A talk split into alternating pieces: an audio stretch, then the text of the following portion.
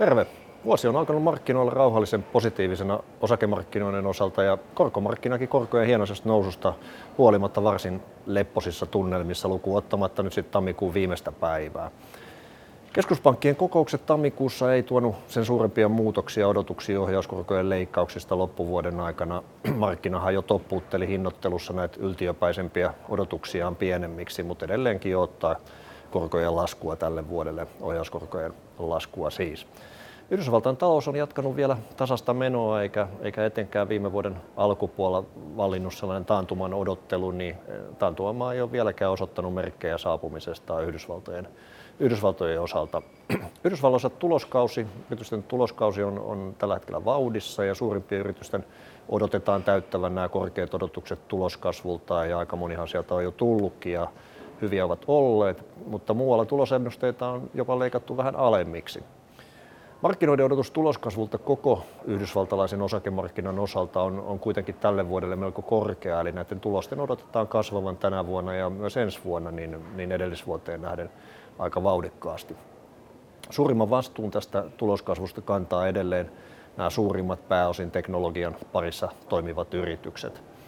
Näiden arvostustasot, kuten Google, Apple ja näin edespäin, arvostustasot on aika korkeat, eli, eli näiden yhtiöiden osakkeiden hinnoittelu on, on historiallisesti katsottuna ainakin melko kallis ja vaatii sitä, sitä pysytelläkseen näillä tasoilla lupausten lunastamista, eli, eli tämän tuloskasvun jatkumista edelleen, edelleen vauhdikkaana. Tekoälyn kehityksen kanssa edes jollain tasolla liittyvien yhtiöiden kurssikehitys on ollut erityisen vauhdikasta. Alkuvuonna on edelleen vallinnut tämä sama kehitys, joka dominoi viime vuotta, jossa nämä Yhdysvaltojen suurimmat yritykset on kurssikehitykseltään vahvoja ja muut korkeintaan sitten kädenlämpöisiä. Ja viime vuoden loppuhan korkojen laskun yhteydessä niin toi hetkeksi muutosta tähän muun muassa pienyhtiöiden suhteellisen kurssikehitysten, kurssikehitysten oltua aika vahvaa. Tämä korrelaatio korkotason kehitykseen näytti, näytti kuitenkin olevan etenkin näiden osalta niin vahvaa, eli korkojen laskiessa nämä muut alueet voi paremmin ja nyt, nyt kun korot on vähän noussut, niin sitten taas vastaavasti heikommin suhteellisesti ainakin noihin isoihin nähden. Jos tämä markkinan odottama soft landing äh, Yhdysvaltain taloudessa toteutuu, niin voisi tietysti ajatella, että nämä muut yhtiöt varsin hyvin alkaa saavuttamaan kurssikehityksestä osalta näiden suurimpien yhtiöiden vahvemman esityksen. Mutta tämä kehitys nyt antaa kuitenkin vielä odottaa itseään. Paljon tietenkin myös riippuu, mikä nyt on aika selvää, niin edellä mainituista isojen yhtiöiden kyvystä täyttää nämä korkeat odotukset.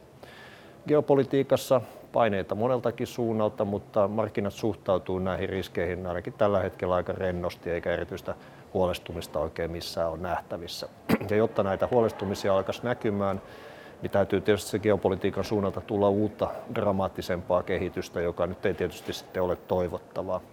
Laajasti ottaen osakemarkkinoilla ei voi kuitenkaan sanoa olempaa, ku, olevan kummempaa huumaa, ehkä nyt ihan näitä keskeisimpiä teknologiayhtiöitä lukuun ottamatta, joissa nyt ehkä on sitten nähtävissä tämmöistä vähän ruusunpunaisten lasien läpi katselua.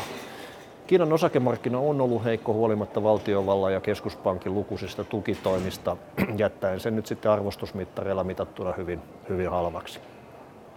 Osakemarkkinoiden kehitysten osalta talouden jatkaminen edelleen stabiilina on tietenkin hyvä asia ja vaikka kasvu ehkä vähän heikkenisikin, niin keskuspankilla, keskuspankilla on valmius nyt sitten leikata korkoja, koska ohjauskorot on kuitenkin aika korkeat tällä hetkellä, eli siellä on tilaa sitten tukea markkinaa. Ohjauskorkojen laskeminen ja kenties sitten tämän määrällisen tiukentamisen eli guuteen hidastaminen niin ovat sellaisia seikkoja, jotka nyt sitten tosiaan voisi toimia tasapainottavina tekijöinä osakemarkkinoille. Inflaation huima nousu koronan jälkimainingeissa oli pääsyy ohjauskorkojen nostoihin ja nyt inflaation palatessa tavanomaisiin uomiinsa pikkuhiljaa, niin vastaavasti sitten on semmoinen mahdollistava tekijä näiden ohjauskorkojen laskemiseen. Ohjauskorkojen laskeminen tukisi myös korkosijoitusten arvoja, eli, eli sekä korko- että osakesijoituksia sisällään pitävälle salkulle näkyvät ainakin toistaiseksi on ihan positiivisesti. Varahoidon allokaatiossa eli varojen jakautumisessa osakemarkkinoiden osuutta sijoituksista nostettiin tammikuussa edelleen korkeammaksi korkosijoituksiin nähden. Korkojen lasku ja luottoriskipreemioiden preemioiden kapeneminen on antanut hyvät tuotot korkosijoituksille, mutta tästä eteenpäin me nähdään osakesijoituksille olevan, olevan paremmat näkyvät tuotoiltaan. Viimeisimmän lisäyksen osakemarkkinoilla kohdistimme laajasti osakemarkkinoille ja, ja pienennyksen korkomarkkinoilla erityisesti heikomman luottokelpoisuuden eli high lainoihin.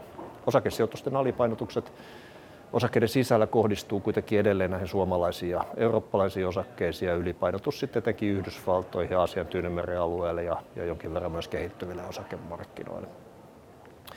Tämän normaalia korkeamman osakesijoitusten osuuden seurauksena korkosijoituksissa on, on yleistikin ottaa yrityslainoja vähemmän ja kehittyviä maiden lainoja niin kuin normaalia vähemmän. Kuitenkin sillä lailla, että valtionlainojen osuus on, on siellä sisällä normaalia korkeampi. Korkoriskin määrä pyritään pitämään edelleen, edelleen pikkasen ainakin korkeampana, vaikka just tällä hetkellä ei, ei tai odotellaan parempaa tilaisuutta nostaa sitä korkoriskiä entuudesta. No tässä kaikki tällä kertaa. Palataan asiaan sitten taas maaliskuun alussa. Morjens.